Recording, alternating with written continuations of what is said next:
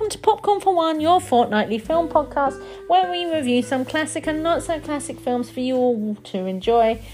We also discuss everything that goes on in between, some Stan and fandom life, and we just generally chat about movies because you know what? That's what makes us happy. Cinema Club 2023 is here and we are here for it.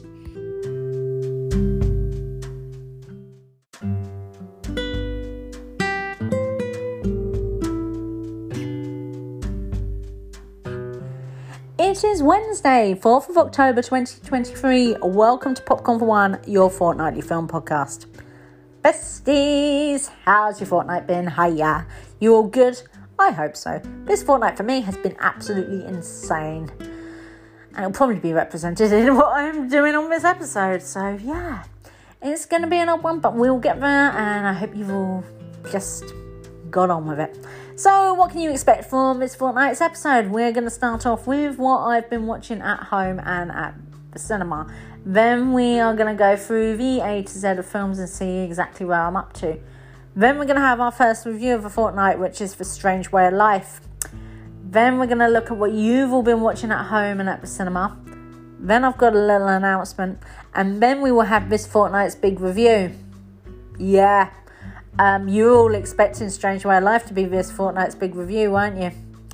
No, no, no, no, no, no. If I'm honest, I was expecting it to be that too. And yeah, it's not. I mean, it still gets a long chat from it. It might actually be even longer than this fortnight's big review, but I think the one for the finale needs to have, be this one. So yeah, that's the plan for this fortnight's episode, and we will get going and we will start talking about movies. I just lied to you. I completely forgot in my intro. I'm literally about to publish this and do it on the delayed um, acceptance on thingy. I was just suddenly like, oh my god, I forgot to mention blah. So I mentioned in blah. The writer's strike is over. Ah! Oh my god, finally. Ah, what was it? 142 days? It was April they walked out, wasn't it? Oh. I mean, yay. Um, it's also quite good that so many of these shows have suddenly, well, it's also it's good, but it's greedy that so many people have gone right. We're going back to work straight away, and we're going to start writing because at the end of the day, that's what we do. Though, right? You know, that's like me not going to work and doing accounting. Don't say a thing. I'll come Friday. um, but yeah, it's just it's finally happening. Um, I'm recording this right now on a Monday. This is the last thing I'm recording for this episode. Um, the actors are having their next sit down today. Um, so fingers crossed that's going to be the case. And obviously, there's been a few celebrity sightings on the um, picket line in the last couple of weeks, which has made um, Twitter and Instagram go a little bit crazy. But yeah, the writer's strike is over. That is very good. Um, as much as actors means that stuff's not getting done, writers can then start writing what the next thing is. Yeah, so good on them. Well done for getting there. Um, they should have got what they asked for in the first place. Um, I can't remember exactly what the deal was, but I did have a read through of it last week when it did all go through and was like, yay! But I feel for all of them and I'm glad that they're back. And yeah, that, that's happened. We can get back to writing and get back to going, oh, okay, now we're going to do this, now we're going to do that. So hopefully the actors can follow along soon and hopefully we can all get back to normal and just go, yes. And everyone can get a fair wage as well. So yeah, sorry I didn't mention that in the intro, but yeah, the writer's strike is now over. It is time for a rundown. One, two, three, four, five, six, seven, eight, nine. Nine. The reason there's nine is because my cousin got married. I say my cousin got married. My cousin got not married. My cousin's been married for nearly two years, um, but due to legal reasons, she had to get married in Denmark because her husband couldn't get into the country, and there was all sorts of legalities with getting his visa and all sorts of stuff. Um, and then with COVID and a load of other stuff that's been going on in the world, it's meant that he's only actually been over here for like the last year. So it's only been this year, and we've gone. We should probably have a party to celebrate that we got married. So we did that. So I spent a few days up there um, at their blessing and their celebration Um, also, we had quite a bit of football and golf going on. Um, so yeah, I just just haven't watched that many films, but what I do have will be quite short as well because you're going to get two of them as reviews. And I actually did feel a bit sorry for one film that it's not been recommended for a big review from me. Um, but two I tell you about, you'll understand exactly why.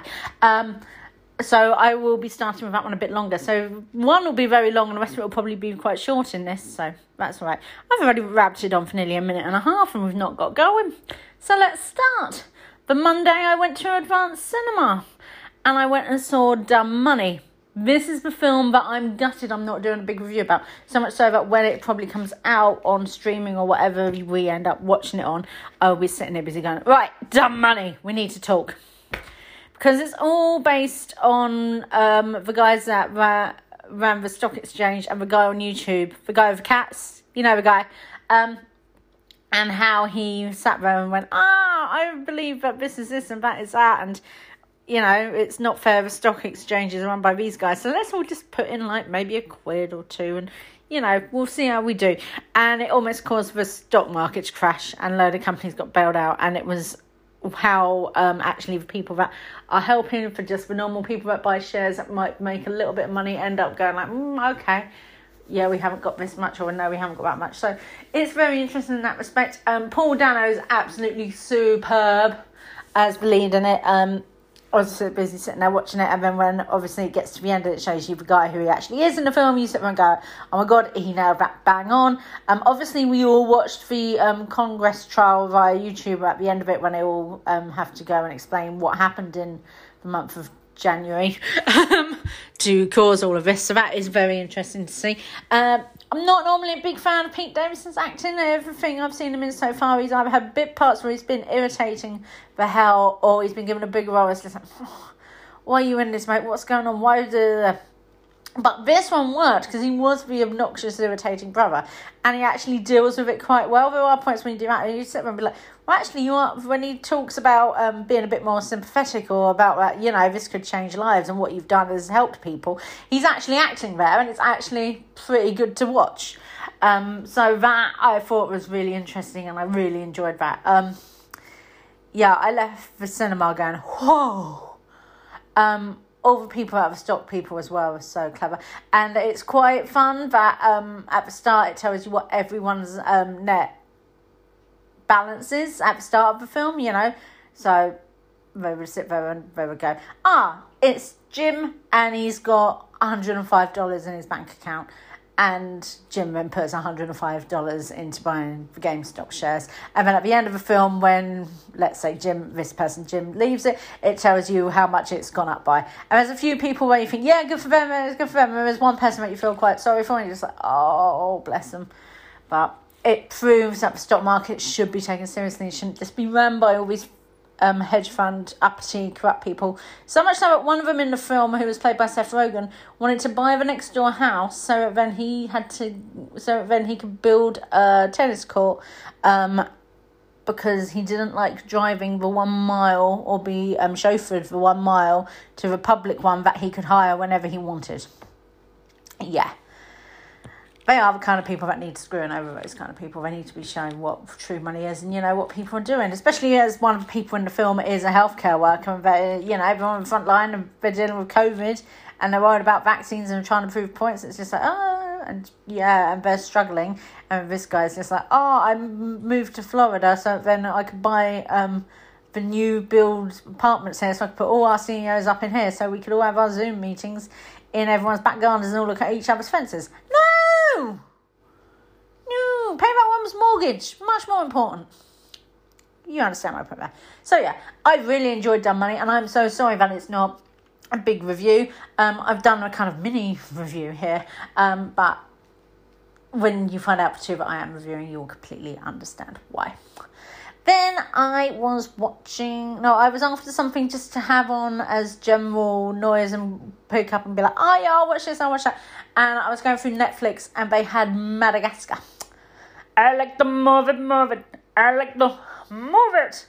I have a friend who's a little bit obsessed with fire. Not in a bad way, but maybe. but we were still like, whoa, and I always explain to her, you're like Melman. She's like, I would have been free when that came out. I'm like, shut up. Um, like you know I was a proper, I was almost a proper adult when that film came out. Um, you you cannot have been free, and so I always say that she's Melman. So the second Melman went fire, fire. She, I just sent her that gift. She's like, yes. Um, it's weird. Um, it's Alex is looking back at it now, almost twenty years later. Alex is so poorly animated. It's like ugh. The penguins are epic. The penguins steal the show. Penguins and Melman definitely. Um, but yeah, it's it was exactly what I needed on that Tuesday night. It was my like, okay, yeah, I've got this. This will be all right. So it was what I needed. It's still fun. It's getting dated now. You look at some references and go, but nah, I still have fun watching it. Probably because you know it's from my younger youth. so yeah. Then I went to cinema and I saw the next Ken Poirot movie, uh, Haunting in Venice.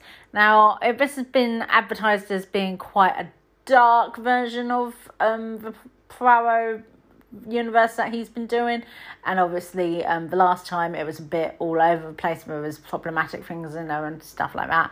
And so I was sitting there, I was like, I hope to be quite scared of this and like not jumping, going ah! But I hope to uh, be some few points where like, there's a score and me going, ah. and I didn't. I think I did it once, maybe in the film. I was expecting it much more often. Um, he had picked his cast. Some of his cast um, and the characters, I don't feel that we learnt enough about to actually care about why. Um, it's quite clear from the trailer who the first person is that's going to be murdered. Um, and then when the second person um, is murdered.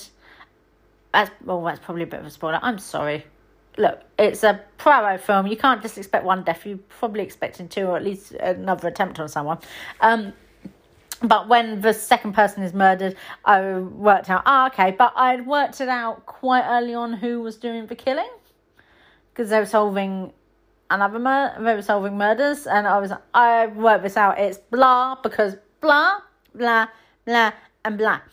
And when it got to the start of Act Three, and he went, "I've got you all here. I'm gonna tell you who the murderer is." And I'm so sorry. That's an atrocious accent. That's me trying to be Sir Kenneth being Poirot. Um, my bad. Um, I'd worked it out. Um, I'd also kind of worked out that another thing was linked to it, and that made sense. Venice looked beautiful. The score was nice, and Sir Ken was back to being back to proper Poirot. Because in the last one, he was a bit like, oh, okay, there's too many. His first one made him Poirot, and he people wanted to work for Kenneth Branagh. The second one, people wanted to be in a Kenneth Branagh Poirot, and in this one, um, so Ken was like, no, I want to work with you and you and you and you, and then we'll get other people to fill the other roles. And you could tell that by the character development of some people as well. Um, it was bang average. um, it was better than the last one, uh, but that's not saying much. Um, but it was it was alright. Um, if you've been watching Versa Ken Poirot's, it's definitely worth a shot. Um, again, Sir Ken's good, the scenery's good, the score's good. Um, a couple of the other actors in it are good, but there's a few that we don't spend enough time with to actually care about. So that's that. Then I went to my cousin's wedding, and then I went to see Strange Way of Life. That is this fortnight's first review. Then I was sitting here and I was just chatting to a friend while um, Bake Off was on. Very busy. Get, we were talking about something and we were like talking about the Lorax for some reason. I have no idea why. And I went, I've never seen that. She was like, I'm sorry, what? It was one of my favourite films growing up. I was like, okay. So I went onto Netflix and I found Lorax. I didn't know because I actually know very little about Dr. Seuss at all, other than the Grinch and Mr. Hooper Humperdinck. That's it. That's all I know about Dr. Seuss. Um, so yeah, um, I didn't expect it to be um, Danny DeVito and that insane voice cast. Um, it was a good story. The musical number halfway through was pretty cool. I liked that. But I didn't realise it was all going to be about deforestation. So when they started doing that, I was like, oh, okay. Because I was thinking it was going to be um, more based on one character within the film, but it was actually based on the other. Okay, I understand, but that character then had to prove a point. But um, it was it was sweet. Uh, good life lessons for kids to appreciate what you've got and to you know what we're doing to the world currently and how greed does this and how this does that and ah. Uh, I understand it and it's good for little kids, but I'm not a little kid and I've never really got Dr. Seuss other than the Grinch. But let's be honest, everyone understands the Grinch. They really do. So, yeah. Glad I've seen it. Won't be watching it again. It was, it was okay. Then I went to Secret Cinema, and that is the big review of a fortnight. Yes, it is. Hang on. Then I was sitting here and it was drag race and I was doing this and I was like, I need something after drag race just to just to calm down before I go to bed because you know drag race I love drag race but it was the first episode and first episode is always quite stressful when you learn a lot about the queens and just I just need something calm before I go to bed and good old iPlayer always deliver in showing the wrong trousers ah we will watch this on Christmas by the way because it will be the 30th birthday. And this is a Feathers McGraw Stan account. You all know that. And it is the greatest chase scene of all time. And it is the fact they go, good grief, it's you. That's all I have to say. It's iconic. It really is. Then the A to Z of films continued and I asked people what I should watch. And lots of people came back with various of different comedies that I had for H going, oh, what about Hitchhikers? What about, um, Hot Fuzz? What about Hot Shots? What about The Hangover? What about Hitman's Bodyguard? And then the Hiddleston girls got involved and went, I'm sorry, I know you've seen we've seen it at least once this year, but you gotta watch High Rise, you gotta watch High Rise, you gotta watch High Rise, you gotta so I watched High Rise. So H was for High Rise and Hiddleston. Loki starts Friday, happy days. Um so yeah, I've talked quite a bit about High Rise on here. Um it's still quite funny when Angelos turns up and it's like, yes, um, and it does show what a bad dystopian future that they all predicted from past. And Luke Evans is an evil bastard in it. Oh, there's no one that's actually very nice in that film. The only people that are nice are those kids. Yeah. Poor kids. When the guy falls off onto that car, I was like, oh, okay. Yeah. Boo to uppity people. Boo, boo, boo. Finally, I was after something a bit sci-fi and a bit oh okay. So I was just going through um, my parents' Prime account, and I saw they had Knowing. I've never seen Knowing. All I've ever known about Knowing is that it's Nicolas Cage kind of predicting the future as to when big events happen. I had no idea it was sealed in a time capsule, and I had no idea that it was um, when stuff was going on and when things were going to happen. Um, and realised he was a scientist that worked out. However, he's the scientist that worked out at his school. Who's his colleague at school? Ben frickin' Mendelsohn. Ah! Automatic extra half star, which says a lot. Um, I understand that, oh, it's hard to make um, a disaster movie when you're that close be that good, especially in 2009. They didn't I mean, some people still struggle now trying to do that, but some of the way some of those things crash and things go on is like, okay, no, that's far too CGI, that's this and that's that. Um, some of it is pretty full on and graphic, um, especially the finale, but I think I understand why they had the whispers and the people, and oh, it was just.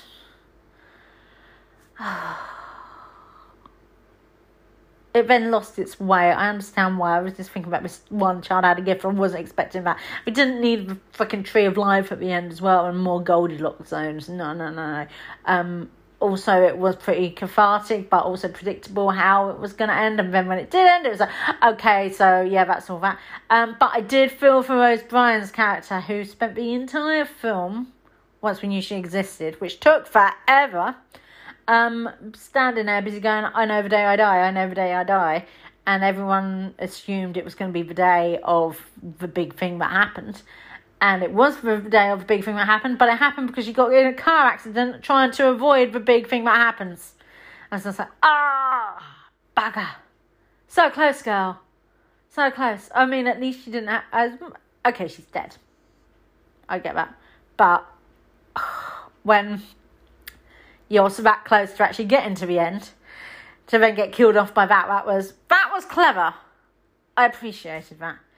Nicolas Cage is alright in it. I liked the fact before I hit the play button, it came up with um the trailer for Unbearable Weight Massive Talent going, you might want to watch this. I'm like, I know! I love Harvey G. Let that man be there. Let Harvey, Harvey, Harvey, Harvey. Sorry, just doing a Nicolas Cage going, Harvey. Maybe this time watch Paddington. No, sorry. Um, see, even in this, I've got distracted by Softy. This is not good. But um, no, knowing's a decent end of a world disaster movie. Um, that's about it. It's got far too many CGI 2009 tropes, which you sit there and just think, that would not. Well, I'm sitting in now busy going, hmm, at that from 2009, so that's the case. that's it. That's the nine films of the fortnight, which was actually seven, which has nearly taken 18 minutes. My bad, peoples. I'm going to blame dumb money for that. I really am. And The Haunting in Venice. But, yeah, that's what I've watched in the last fortnight. There might be some stuff in there that you want to watch, but you're all here for the two big reviews. You're all here for The Strange Way of Life and for um, Secret Cinema in a little bit. So we will get onto that right now and we will start chatting. Let me tell you how the A to Z of movies is going. A is for Australia. B is for being the ultimate disaster movie. C was for Crazy Stupid Love. D was for Departed. E was for Edge of Tomorrow. F was for Free Guy. G was for Goodwill Hunting. And H was for High Rise. We didn't get to I. I'm sorry. I thought that might be the case. But, you know, that's how life goes sometimes. However, I am thinking I am going to do um, I today. Um, I'm recording this on the Monday um, because I thought I might have done it on the Sunday. So the options for I, as I went through last time, are Inception, the greatest movie of all time. I Am Legend, Ice Age, Ice Age 2, I don't know how she does it, The Imitation Game, Inbetweeners 1 and 2, Incredibles 2, In Her Shoes, all four Indiana Jones movies, The Informant, Inglorious Bastards, Insomnia, International, Interstellar, In Time, Isle of Dogs, and The Italian Job. J, you have options for J, but there will not be um, one that you get to pick. The options for J are Johnny English Reborn, John Wick Chapter 1, 2, and 3, Jojo Rabbit, Jumanji, and Jumanji Welcome to the Jungle, Jumper, but I'm going to watch Juno yeah, it's one of my sister's favourite films and I've never seen it, so I am going to watch Juno. We might get around to K, it's a very small options for K. They are Keeping Mum, Kevin and Perry Go Large, King Richard, Kingsman um, Secret Service, Kingsman Golden Circle, The King's Speech, Knives Out, and Kung Fu Panda. Oh, and the two Kill Bill films. I forgot about them, they're on Blu ray. Yeah, I have them as well. Yeah, so we'll definitely do I and J. We might get to K. It all depends on how a few things happen. Because obviously I have a few big personal things going on in my life in the next two weeks. So yeah, we will find out how that goes then. And yeah, we'll just we'll just keep a track on how we're doing with the A to Z of physical media. But yeah, we'll definitely be up to ten by the time that we next chat, peoples for sure. It is time to talk about Strange Way of Life. Yeah. I've actually done, um, I actually listened back to my um, end of 2022 um, podcast the other week because um, I just wanted to see a few things because it's normally around this time of year when I start planning and doing stuff. And I was going through what my watch and hit list was for the year. And I sat there and I went, God knows how I'm going to watch Strange Way of Life because it's a short, it's an arty film, and no way is it going to come out over here. No way at all. It's going to be something that appears maybe on BBC Two or BBC Four or some weird channel in like three years' time, and I'm going to have completely forgotten about it and be like, oh, I missed it. Darn it. So, yesterday, I went to go and see it. Yes, I did. I went to go and see it in the cinema, and oh, we were so happy when we actually found out that not only was it going to be released in cinemas, it was going to be released in UK cinemas. We're all going to get to see it all on the same day, which the majority of us we did. It was like, yeah, let's let's go and let's have fun and yeah. It was nice that we actually got to do it, especially after the hype of Cannes and um, the reviews had happened. And in fact, that other places in Europe had already seen it. Um, I know some of you Americans do not see this until the end of next week and a week after. Um, but you will all enjoy it. Um, but it was still oh oh we actually get to see this now. Yay happy days which is which is always good. It's always nice to see oh yeah we get to do this we get to do that. So that was very good. So i when i found the tickets um which i've already probably explained to you on a previous podcast but i haven't gone back and listened to that far yet um I saw that my, my friend had booked it up for when she saw it about five weeks ago and she went, "Oh, I'm gonna go see it." I was like, "Well, just see," because we've heard a rumor about it showing here, and I saw I didn't see that it was in any of my chains that are down here. Um, but I saw that the Duke of York's in Brighton was showing it. I was like, "That's okay. I've never been to the Duke of York's. That'd be nice." And it had that oh, it's members access only first. I was like, "Okay," so it's like, I've got a local cinema ten minutes away from me. We'll have a look around. We'll you know, we'll see. And there it was, ready to be booked up on a Monday night. So I booked that one up instead. So I've still never been to the Duke of York, so I'm so sorry. I will do because it's. I do believe that book, that cinema, and from where it was originally, is a Domesday book, and it is um, a Grade Two listed building. It's hard to actually do anything to it. It all has to go through like English heritage before you can touch it. Basically, if they want to paint the toilet, it needs to go through four levels of red tape. and legal stuff before you can do that. Which is interesting. Anyhow, I digress. So I went to the cinema. Um, obviously, I booked my seat as soon as I possibly could. From I was upset because the seat I like at my local cinema um was already booked. It was the only other seat that was booked. There was two. I was like, darn it! So I picked the next one. Um, so I got there. Um, what was weird was my showing was eight fifteen, and my friend Nat, um, her showing was seven thirty, so she was busy messaging me up till about seven forty five. Busy going like, "Ah, oh, trailers are finished. Um, we're about to start now. Bye." I was like, "Huh." So then I then left and drove to my cinema and sat around did that. I was impressed. Um, my little screening, um, it's the second screen. It's a smaller screen. It's got the balcony, so it's got the upper bit. So I have no idea how many people are on the floor, but I know that at the top it was um three quarters full, definitely. Um, each row ha- each row has about twenty people in it, and each row had a, between ten to twelve people in there, um, which was good. Um, right old mix of ages, um, from uh fifteen year olds um to older people because you know it's Nazi film. Um, it's a really interesting. Um, Pedro is an interesting director, not um Pedro Almodovar, not um Pedro Pascal, obviously. Um, so he draws attention as well. So that was interesting. Didn't like the fact that we had so many trailers before. We didn't even find out who's starring in our Panto. Usually, my local cinema around September time starts putting up as an advert. This is who's in Panto this year. So, huh? We didn't even get that. But we did see for the first time. I saw that um, Michael Caine, The Great Escape, or The Great Escape. I can't remember exactly what it's called, but that looks really good. I was like, yeah, that looks cool.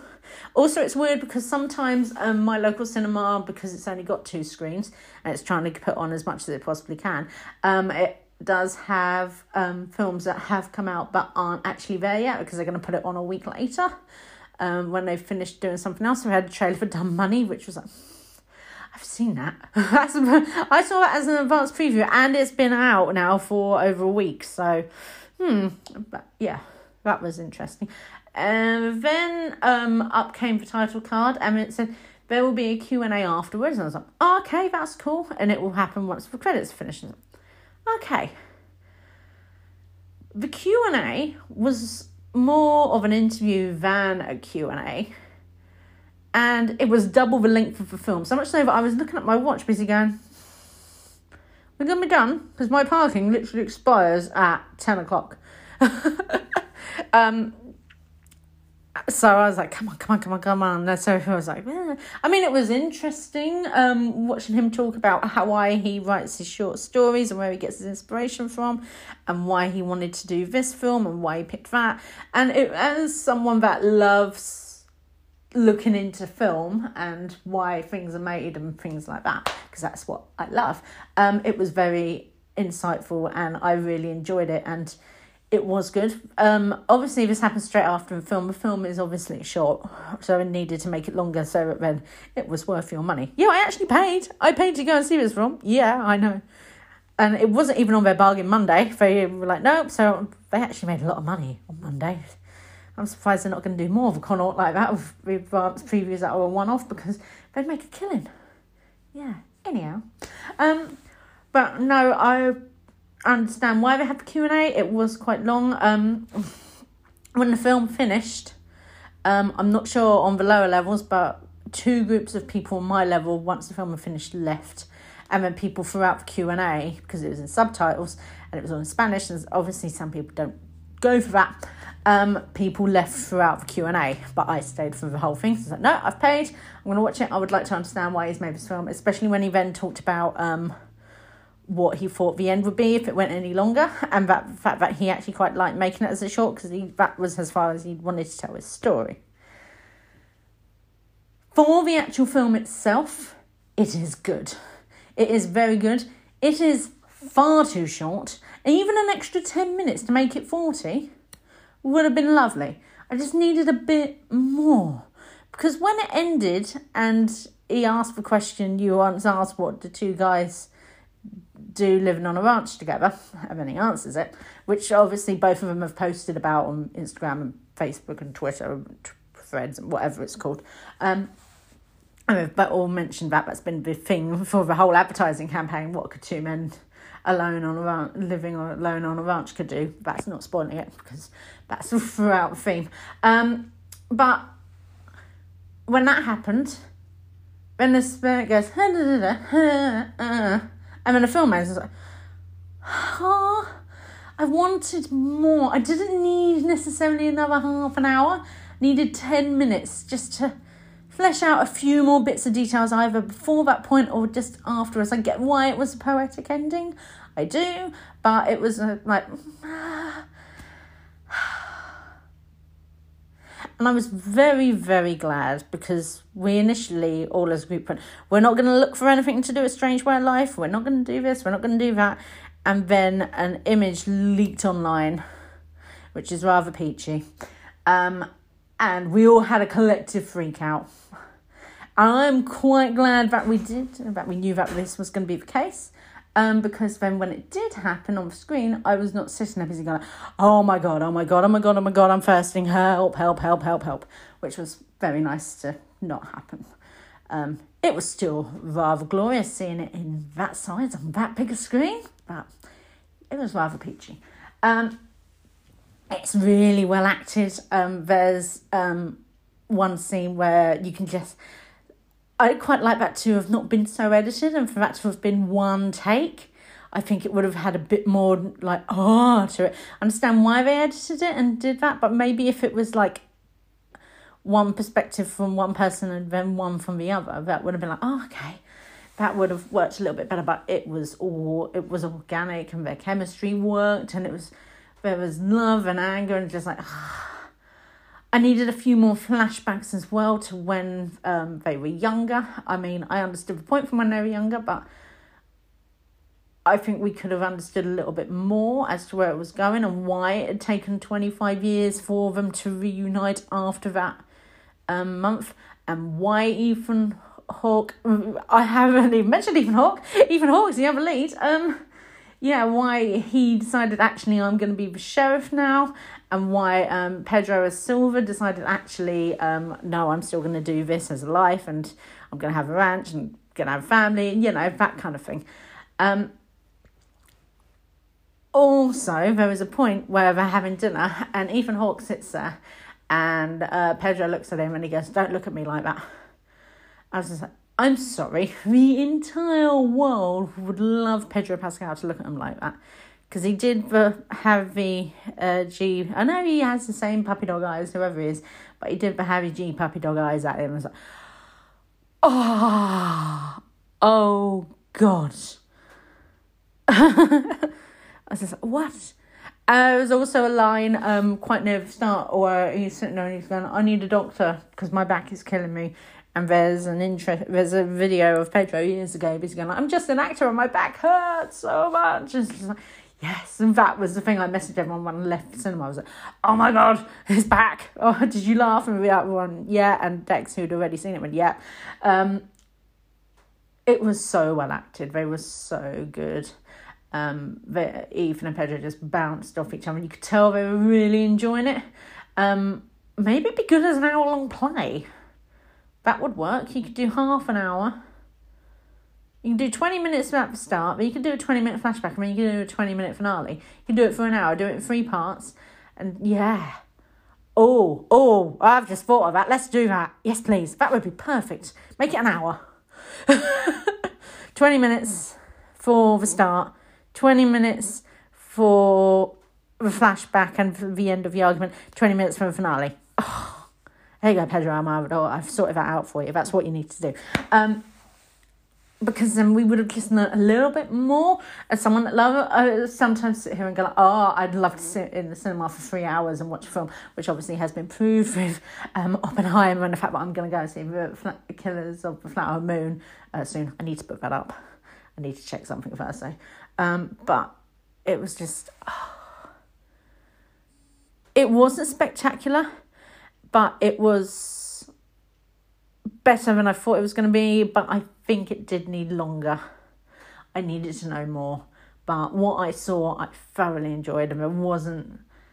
Obviously, it is a two-hander with a few additional people, including those two in the flashback scene, but they're hardly in it. We're it for all of what three minutes, um, which is ten percent of the film. But you know, um, also, the scan down Pedro's back with the linger. Ah, ah, yeah. That was the thing I was having more of a moment at. I was, I was ready for looking at some peach, but yeah, that was the ah moment. I was like, you're not, you're not, you oh, oh, okay, yeah.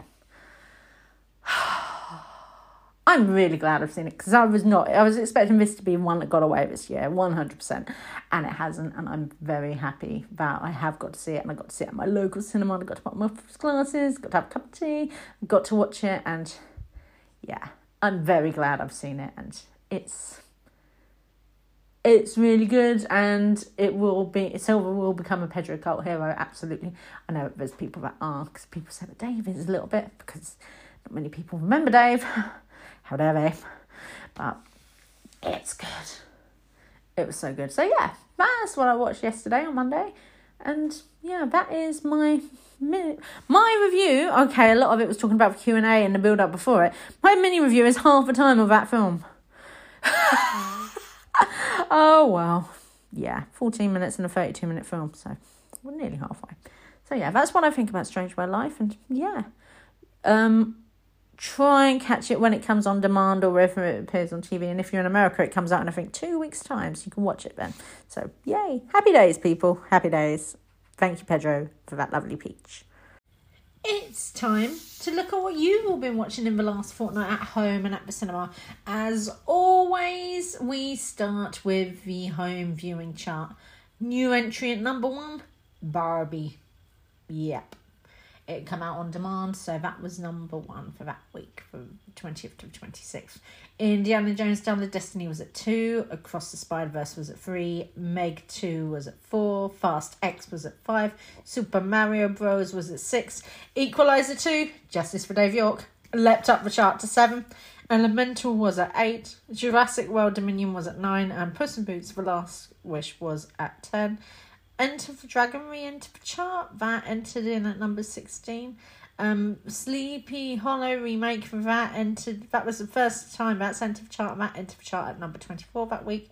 Other than that, there wasn't much else that had changed within that chart. So that was what happened on the week of 20th to 26th.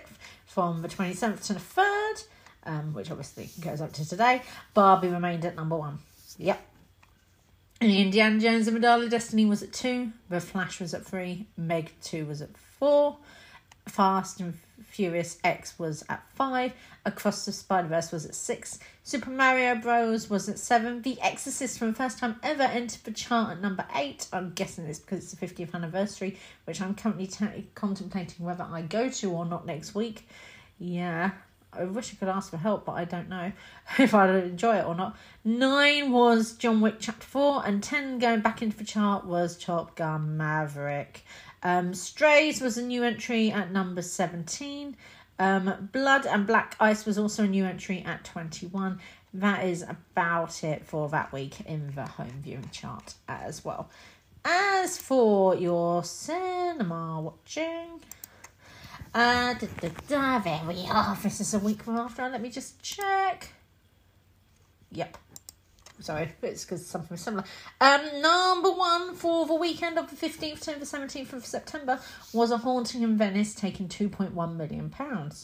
Two was The Nun 2, taking 1.1 million. Equalizer 3 was at 3, taking 874,000. Jawan took 480,000 at 4. Barbie, remember number one in the home streaming chart, was at five, taking 456,000. Past Lives was at six, taking 374,000. Oppenheimer was at seven, taking 323,000. My Big Fat Greek Wedding 3 took 266,000 at 8. Sound of Freedom took 184,000 at 9. And the Teenage Mutant Ninja Turtles with their Mutant Mayhem took 182,000 at 10. Um, there was um, an ABBA fan event which um, took 116,000 that week, which was good. It was also um, when it was Batman Day, and The Dark Knight Rises took 175,000 pounds. Good on it. Then for the week end of the 22nd to the 24th, A Haunting in Venice stayed at number one. It took 1.47 million pounds. Expendables 4, which was the big budget new film for the week, um, was at 2, and that only took £761,000. Mm. Nun 2 took 703,000 at 3, Equalizer 3 took 537,000 at 4, Dumb Money took 506,000 at 5, Barbie took 295,000 at 6, Past Lives took 270,000 at 8, no, at seven. Oppenheimer was at eight, taking 261,000. Jawan took 207,000 at nine. And the re release of Beauty and the Beast, because it's Disney's birthday, finished off the top 10.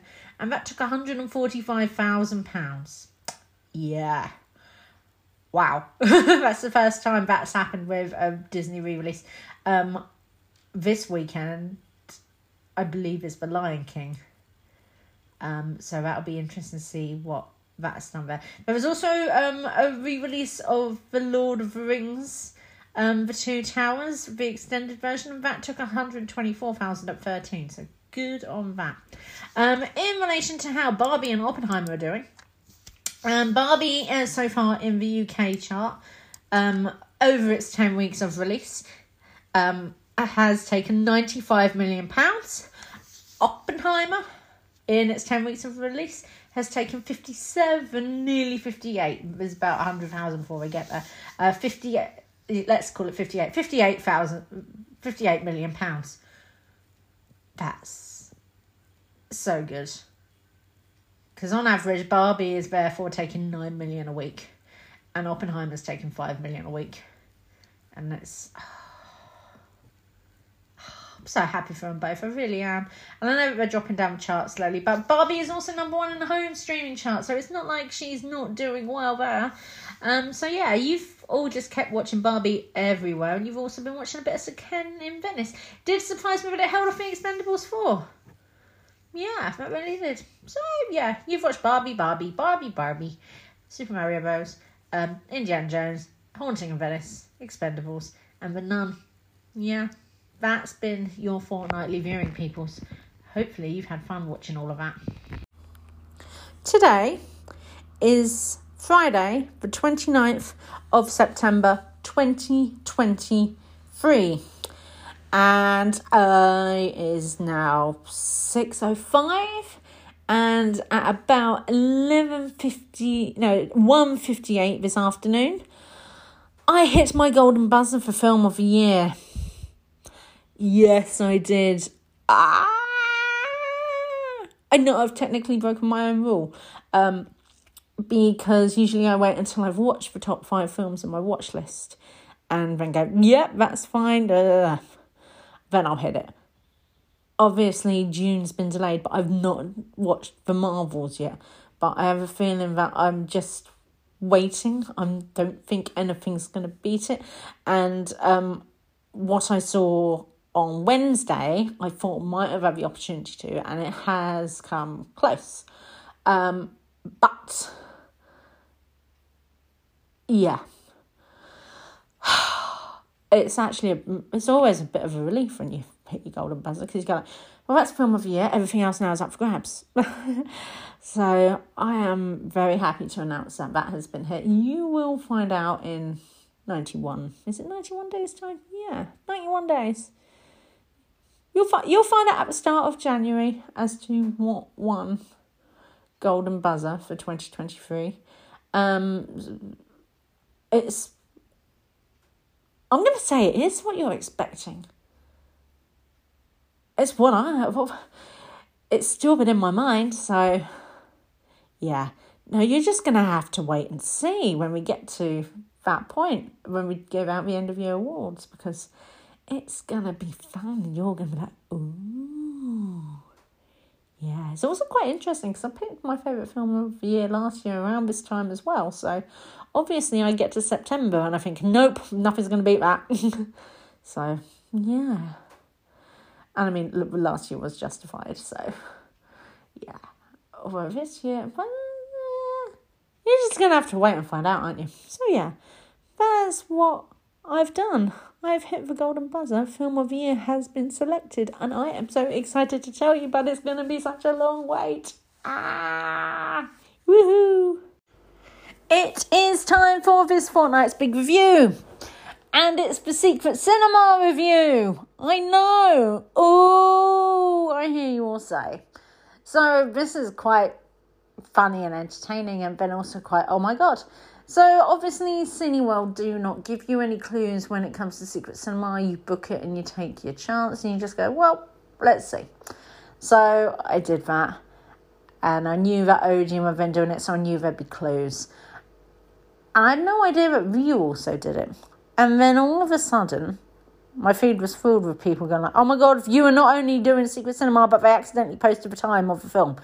So everyone then leapt onto IMDb and Letterboxd and tried to work out what the film was.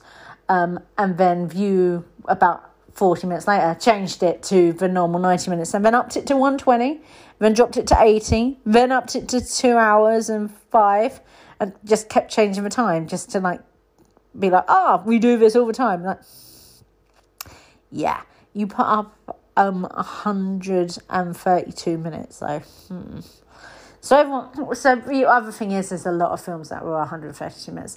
Um, so everyone's had an initial guess, um, and then there was a rumor going around that it was going to be the new Ken Loach film because it was um, actually having its premiere at that time. I was like, oh, okay, that could be the case. Then people were reading the clues and like, oh, it could be Saw X. And then there was a clue linked to Nolan and something being the Duke, and it was like, Okay. Is it the new Michael Caine film? Is it um, The Great Escaper? And I was like, eh, could be. So I went and I got there. I had my dinner there first. Um, and I sat down, and my row had five people in it, a little bit away from me, and two people um, quite near me. Um, and I'd say it was probably about 70% full, Wednesday night's a weird night. It was also later. Normally, advanced screenings or secret cinema is seven thirty, but it was seven forty-five. I was like, oh, okay, mm, interesting. So I was like, maybe there's no adverts. Also, for um, advanced screening or secret screenings, you get there on time because it's likely that they're only going to show you trailers not adverts. No, I did a whole lot here. I was like, okay. So sat there, watched trailers. Trailers did not help because there was an indie film and there was a horror film and there was a two blockbuster films. I was like, this doesn't help because that blockbuster film has been shown before every film at the moment, so that's not helping as to what it's going to be. And I was like, mm, okay, what was it? Are we going to watch? What's happening?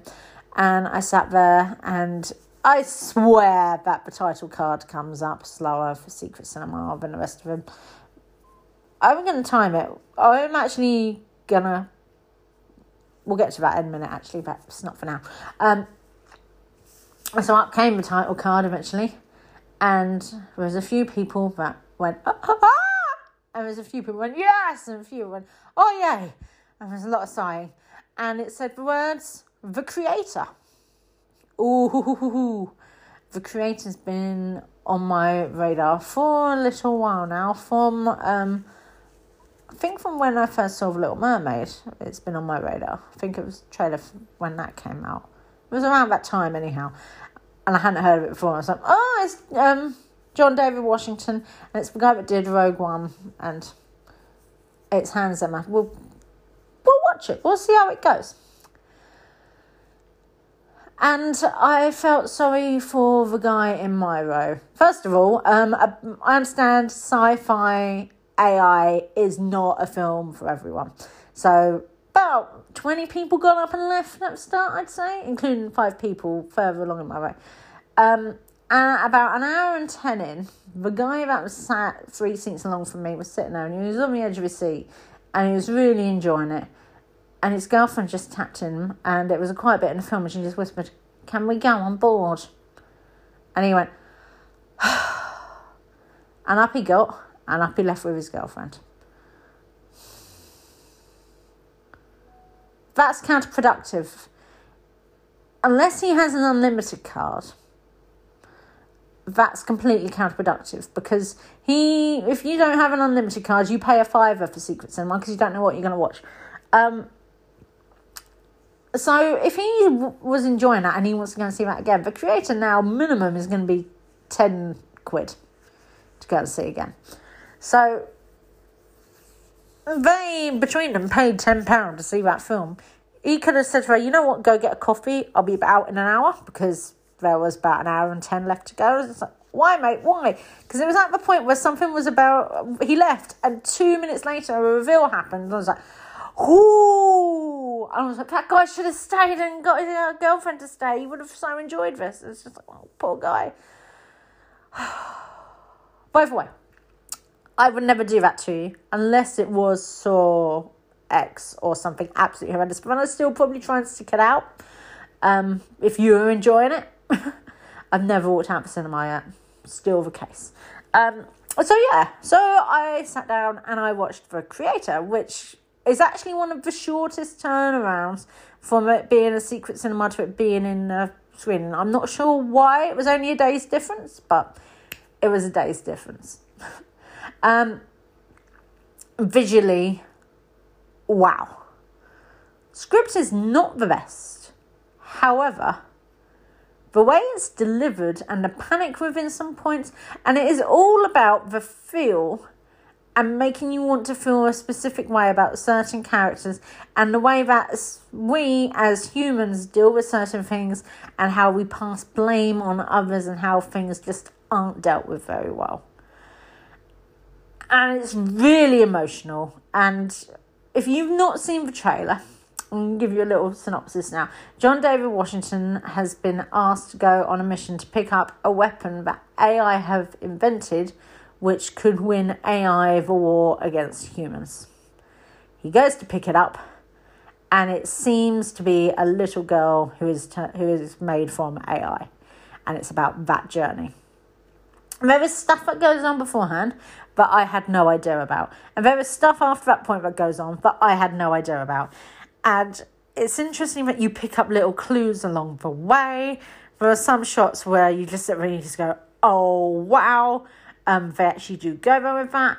Um, there are people that turn up in this movie that I had no idea were even in it. Because I, I've actually, when the trailer comes on in cinema, I try not to watch it. So I didn't realise that one, two, three people all were in it. One of them I did, I didn't realise they'd be in it for so long. I thought it'd just be one scene and they'd be gone. But I was like, oh, wow. Um, I liked the AI. The AI that were human based were clever, but the AI that weren't human based also had a point, and it was okay. Yes, I understand that. Um, it got dark at points. It really didn't care who it killed and the damage it's left in its way, which is quite poetic based on why this is all happening. Um, it's in the future, but not far enough in the future that you're sitting there. You know, you sometimes sit there and you go, "Oh, in this year we're gonna do this and we're gonna do that." You go, "Oh, okay, yeah." Blah. I could easily sit here in, you know, if this happened in, because it's set in like twenty sixty five or something like that. If this all happened in between twenty sixty and twenty seventy, I'd completely believe it right now because we don't have jet boats. We have the little um, rockety transporty things. That makes sense. We have that. We have the capability to build something like that. Maybe not with that precision, but you know, in twenty years, in four no, it's forty years time, we could build that. You know, or it could be built. And it's interesting to see that that's the case, and it's interesting to see how the politics works, and John David Washington is proving that he is a leading sci fi man now. Um, obviously, he did Tenet um, with Nolan, and now he's doing um, this. Um, that kid is brilliant. Um, some of the people that I'm not going to tell you who's in it because I don't want you to know that they're going to be in it, and I want you to sit there and go like, "Oh my god, they're in that film." That that's amazing. The score um, some of the things that proves is AI, AI or is human, human. That is really good. Um, the love and the care, and I do feel that the end part of Act Three is a little bit like, oh, okay, we know how it's gonna end. But I'm glad it does end that way. But sometimes when it could have been like, no, no, no, no, it had to end that way to prove a point to prove that humanity was humanity and that AI can be used for good. It had to end that way. And it had to show it. And I had a bit of a cry.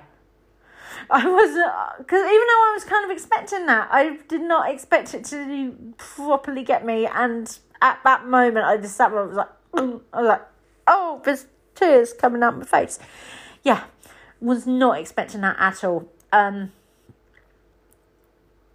it was uh it didn't just meet the hype it because so many of these films that are advertised for so long but are action based films especially when we've recently had trailers for Barbie that have been out for a year. Oh, Barbie's not an action film, but you know what I mean. Um, but Oppenheimer was a trailer for a year. Mission Impossible we knew for a year. The um, Top Gun one, and so many of these films um, when they start advertising them quite early on in the cinema, um, when they're low key and they're not from a major franchise or something like that, they tend to get a little bit lost in the melee. And this one will, in, I guarantee, in fact, I'm going to put a reminder in my calendar. Um, in three years' time, if I sit there and I look at you and I go like, the creator, um, and ask you if you've watched it, your words in reply will be spectacular. Spectacular, goosebumps, thought provoking. yeah, those will be your words. And it's fair. And I haven't yet booked it yet, but I am seriously thinking that either while your this episode's been released or um, the day before that I will be going to watch this in Screen X because I want to see it on as big a screen as possible and I can't actually afford to go to IMAX but I can afford to go to Screen X. Um, so yeah, I will be doing that and that will be rather special.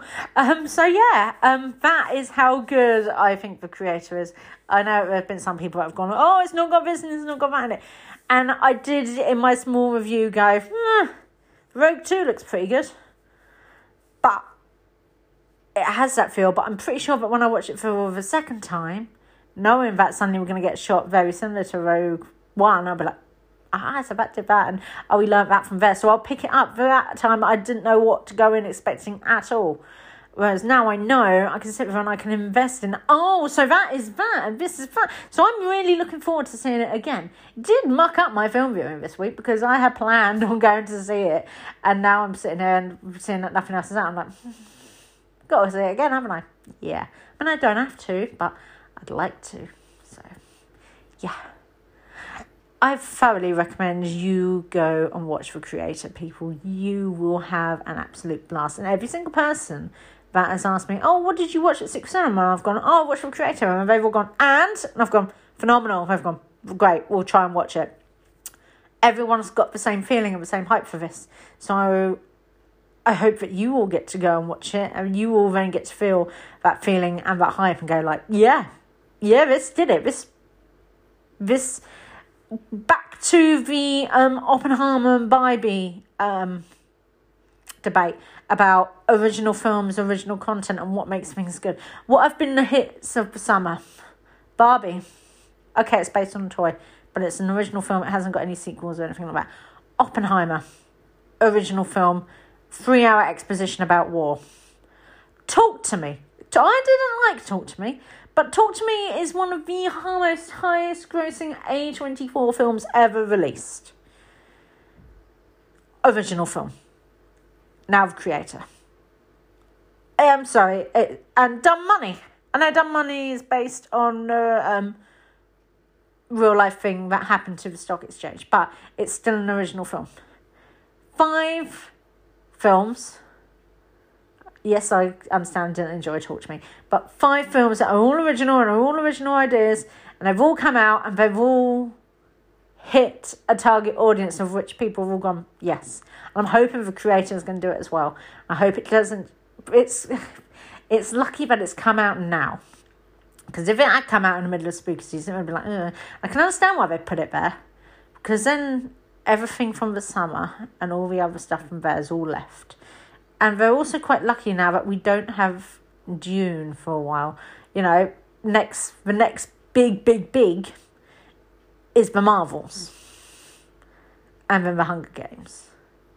So if it hits well and people go and see it and the word gets out, this could hang about for a while being number one because there's nothing else really to contend with it. We've got some indie films and some films that are likely to um, compete and be valid for award season, but nothing major until the end of October now. So we have a huge chance that the creator can be number one for a few weeks and everyone will be like, yes, what a film. So good, so clever, so interesting, so well acted, and so thought provoking. So yeah. Okay, so I did talk about the creator for as long as I did the Strange Way of Life, so I now don't feel so bad about that. It's. In fact, I'm going to see it again. I know I love film. I know I have my card. I know it's only an extra £3 more for me to see it in ScreenX. But the fact that I'm going to see it again, and you know, I've had it mucked up my cinema viewing this week, but I'm going to go and see it again and see it on a bigger screen. I think that tells you what kind of a film it is. So, yeah. I seriously recommend you all go and see the creator as quickly as you can. And that is that for this fortnight's episode. Thank you all so much for listening as always. It's really appreciated that you give up a small part of your time to listen to me. Yeah, never take it for granted. I really don't. Um, the next episode, all things going well, should be the 18th of October.